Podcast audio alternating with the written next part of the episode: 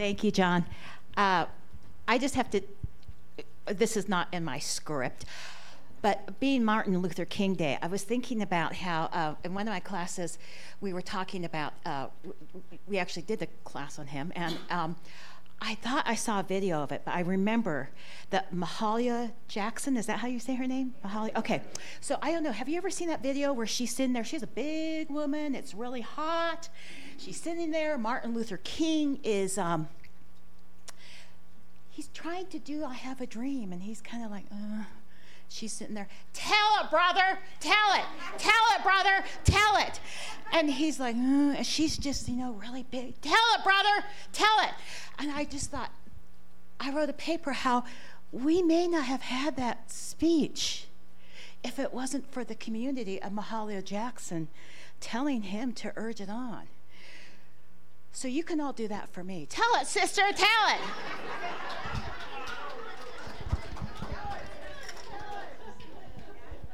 Okay. That's what happens when we get community. We get all this good stuff. So, I'm not going to say any names, but the other day when I told someone the title of my talk, they asked, What does the golden rule have to do with being a doormat? So, thank goodness they asked. Uh, so, it is that when I follow the golden rule, and someone else doesn't follow it, I don't say, I'm going to show them and get back at them. That's not living according to the golden rule. And that I don't want anyone to get mad at me if I don't do something that I don't like. So, what do I do? Do I just say, okay, and just give one of those really cringy fake smiles? In my book, that's called being a doormat and not a happy doormat.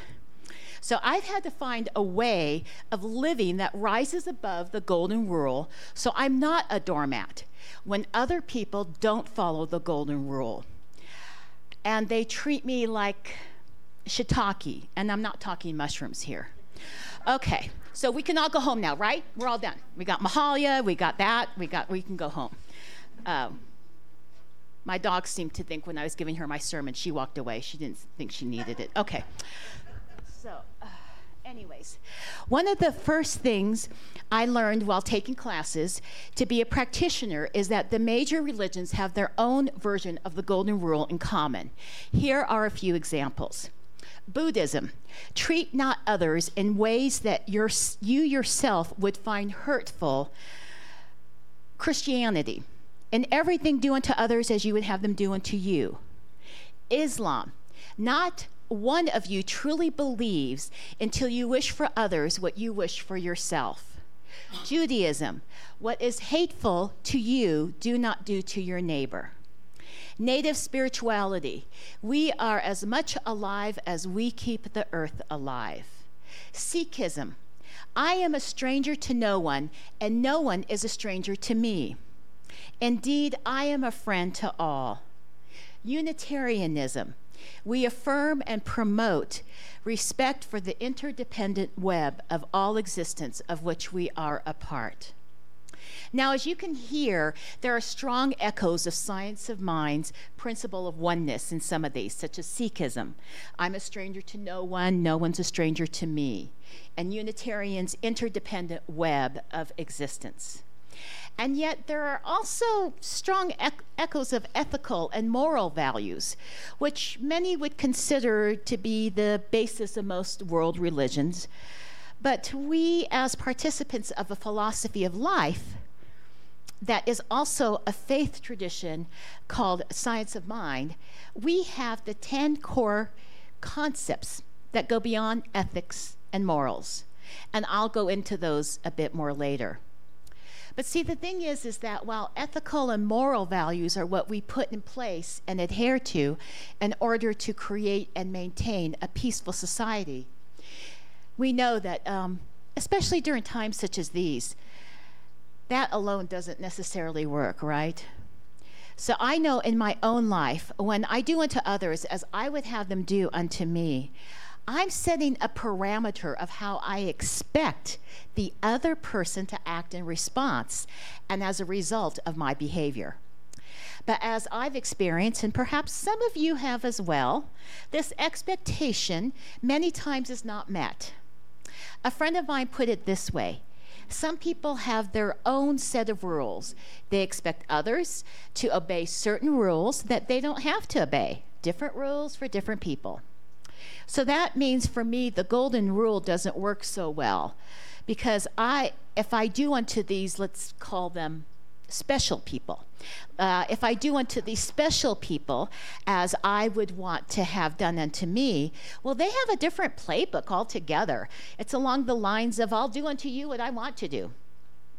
So for much of my life, I've let these we'll call them special people, treat me this way because of a false belief that in order for people to like me, love me, tolerate me, I had to do what they wanted me to do even if I didn't want to. That I had to pay for these likes, this tolerance, this supposed love. And I did for many years. But what I was doing was making myself a doormat to be used for other people to step on, wipe their dirt off of, and then go on their merry way. Some people may call this being a doormat behavior codependent, or some may say, ah, you don't have any boundaries whatever you call it, it doesn't matter. The result is that I felt I was being used. So when I give, whether it be giving other people what they request of me, such as to do something, or if I give a courtesy, such as a smile or thank you, or if I give a present, and I do so with an expectation that in return the person will like me, tolerate me, and maybe even love me, then it's not giving. It's bartering, giving XYZ to get XYZ. There are conditions and expectations to my giving, so it's not really giving. It's a transactional exchange. And what happens is that I end up feeling resentful towards those who haven't kept up their end of a bargain that they didn't even know that they were in.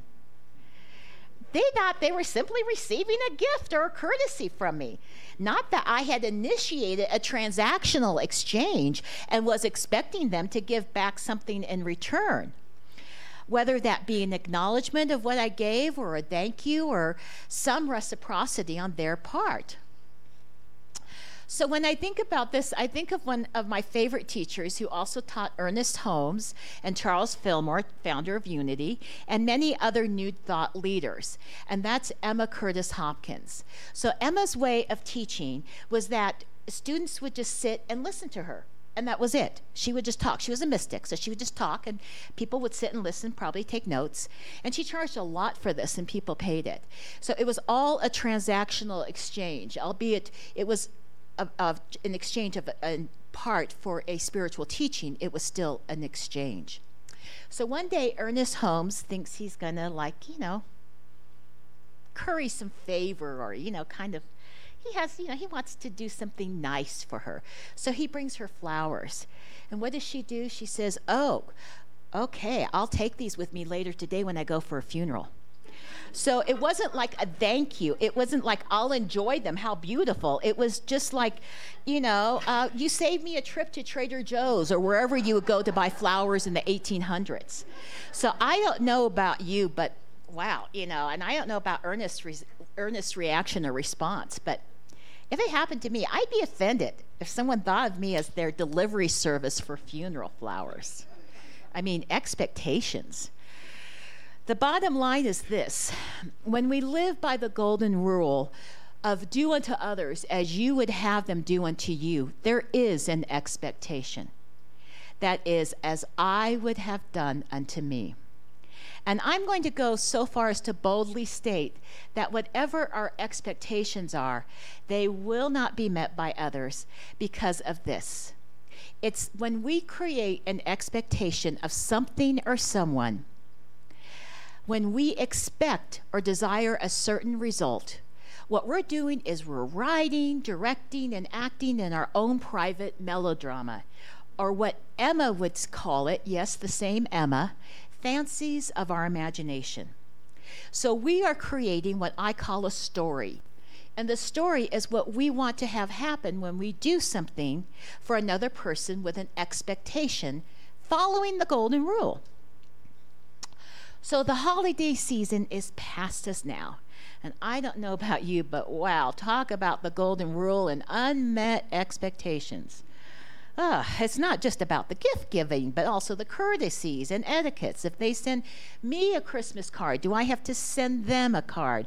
If I get invited to this party, do I have to invite them to that? And it's just it's also like the person receiving the gift or invitation, whatever it may be. Uh, how do they acknowledge the gift or whatever it is I gave them? Did they even say thank you or even acknowledge the invitation, RSVP? Maybe they even give a sincere, heartfelt thank you. There's so many choices to these stories. Well, the multiple choice response I choose is that when I give anything to anyone, again, we're not talking just a gift or money, anything like an invitation, a compliment, a smile, anything that I give, that when I do so is because I give it freely without any expectations whatsoever. When I give with this open heart, it's because I'm in tune with and in alignment with the divine impulse of love that nudges me to give. When I listen to that nudge and follow it, what I'm given in return goes way above anything anyone could do on the level of the Golden Rule exchange.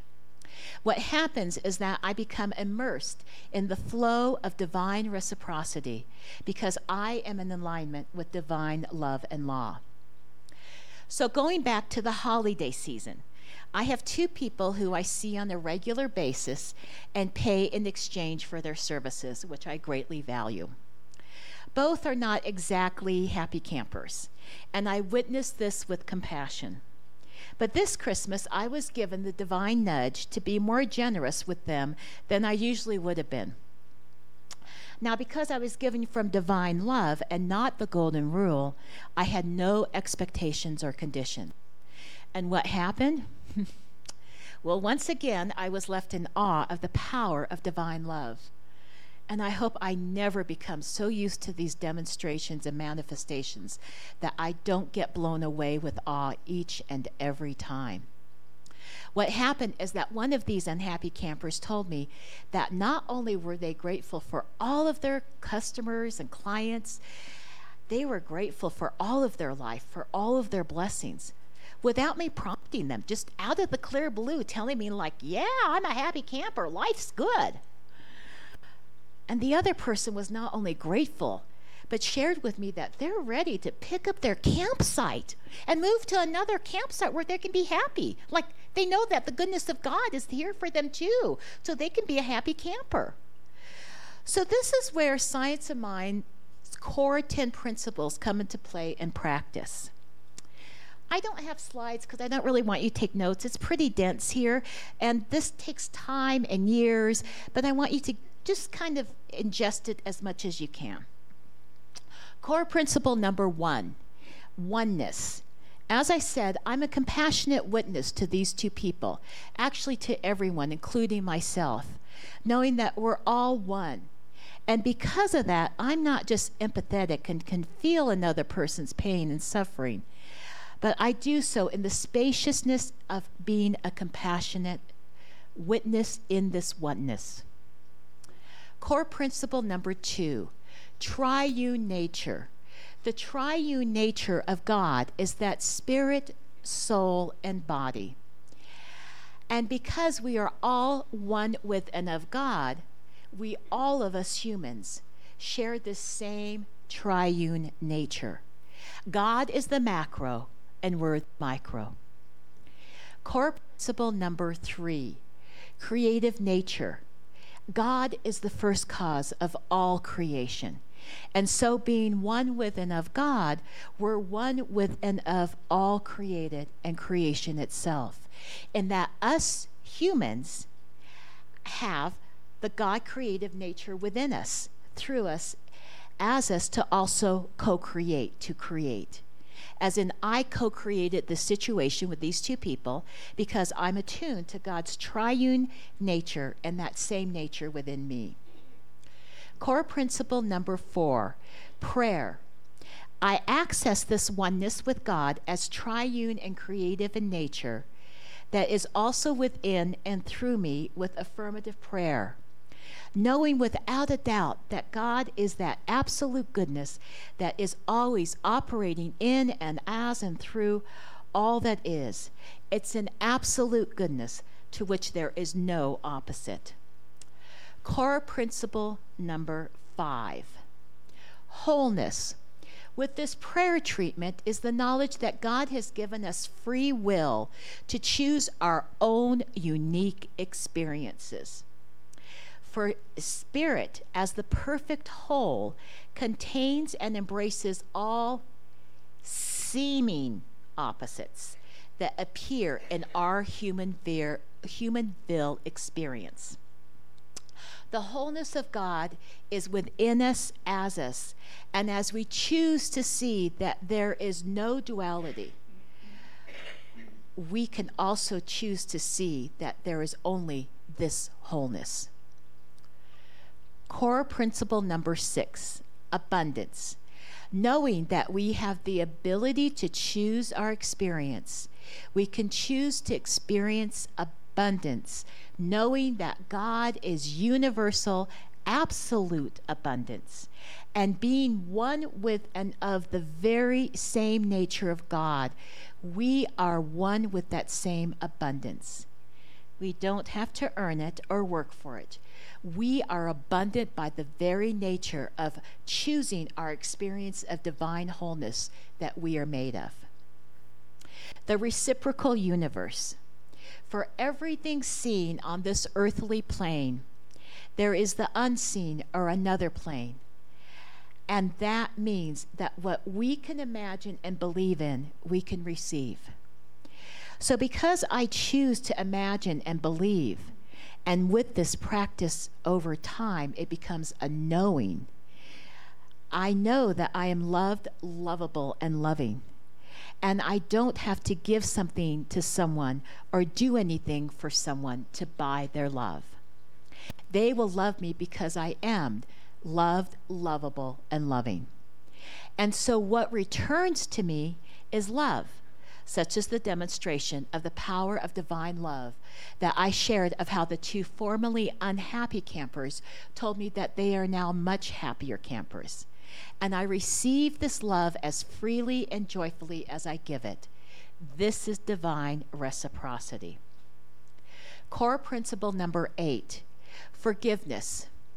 God does not know about unmet expectations because God is about the eternal now in this moment.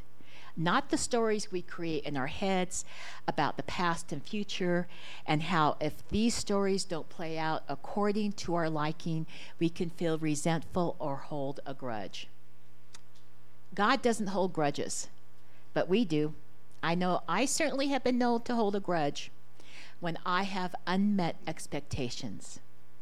So we must forgive ourselves for having such expectations, and we must forgive others for not meeting such expectations. Only then are we free from the bondage of resentment. Core principle number nine immortality. The spiritual truth is that being one within of God and with one another. The one infinite, eternal life of God lives within and as each of us. So we transition from one plane to another, but there is always this one eternal life. This is especially comforting to me when I realize that even though I may no longer engage in certain behaviors that cause harm not only to me but to others, such as giving under the guise of bartering and then becoming resentful when I believe I've been cheated because the other person do, didn't do what I wanted or expected them to do. It's comforting to know that I can still forgive myself for such past behavior and know that even if that person is no longer on this earthly plane, this forgiveness extends itself to that person on the unseen side of life. Core principle number 10 the Christ principle, or what some may wish to call the Buddha principle, or some other reference. But we're not talking about Christ as a person here. What we're talking about is the principle of the highest consciousness that is the potential within each one of us to be that embodiment and expression of God's divine nature with all of God's attributes. This is truly living according to and in alignment with divine love and law, which rises above man's law of the golden rule. Perhaps the best example of the Christ principle or Buddha principle that I can give you and leave you with is how, for many years, when I lived in the Los Angeles area, I had a 12 mile commute to and from work Monday through Friday. Now, depending on weather conditions, including fires, fire is a weather condition now, or visiting dignitaries such as presidents or presidential candidates, or award shows, or road construction, or any other number of conditions and situations. This commute could take anywhere from 30 minutes to two or more hours. And almost every day, no matter how much spiritual practice I did in the morning, at the start of my day, I'd leave home or leave work feeling a low level of anxiety, not knowing what possible obstacles I might meet on the road, and not know, knowing whether I'd be late to work or late to an appointment or meeting after work. But it wasn't just me feeling this way, it was thousands of other drivers that I shared the roads with on their daily commutes. And many times they wouldn't follow the golden rule. They would cut me off or honk when the light was turning green, telling me to hurry up, or other aggressive behavior that would make me feel even more anxious. But then I learned a simple affirmative prayer that sums up how we can all rise above the golden rule and not be a doormat. When we live in alignment with divine love and law, we rise above man's law of the golden rule. And yet, that doesn't mean we don't do anything and let others use us as a doormat or try to make us roadkill. No, what we do is we tap into and harness a power greater than ours, that being the powerful love of God's omnipotence, a power that is ever present as God's omnipresence, and a power that is all knowing and wise as God's omniscience. And we let this omnigoodness of God guide us, direct us, protect us, comfort us, and love us so that we act out of pure love. We give out of pure love we receive with pure love, and we live knowing that we are the God that love. We are the love that God is. So here's the prayer. And I would say this prayer many times a day during my commute. And I learned it from Dr. Mark Vieira at North Hollywood Church of Religious Science, where I was for many years. It is this I raise you and praise you in the name of love. Someone would cut me off, I raise you and praise you in the name of love. Someone behind me would honk their horn because I was letting a pedestrian cross the street. I raise you and praise you in the name of love. This is the Christ or Buddha principle in action, rising above the man made law of the golden rule that I'll do unto you as I would have done unto me. So I would be, and I am, a respectful driver. And then if one of those we call them special people, would come along and decide that they have their own rule. Instead of getting mad at them because they're not following the golden rule like I am, I would just simply raise and praise them in the name of love. Knowing that at the end of my commute, I didn't have to feel that low level anxiety or anger or resentment, and that I didn't have to forgive anyone for their behavior or for my behavior. I was present in the moment, raising and praising in the name of love. When I do this, love is all I feel, love is all I see, and this is not being a doormat. This is living in alignment with divine love and law. This is pausing and asking Spirit, What would you have me do? This is knowing that all of us are God's beloved, made out of God's golden stardust of divine love into love. So we are each love unfolding love. I raise you and praise you in the name of love. So let's close with this simple affirmative prayer, saying it together. I raise you and praise you in the name of love. Yes, love is all I see.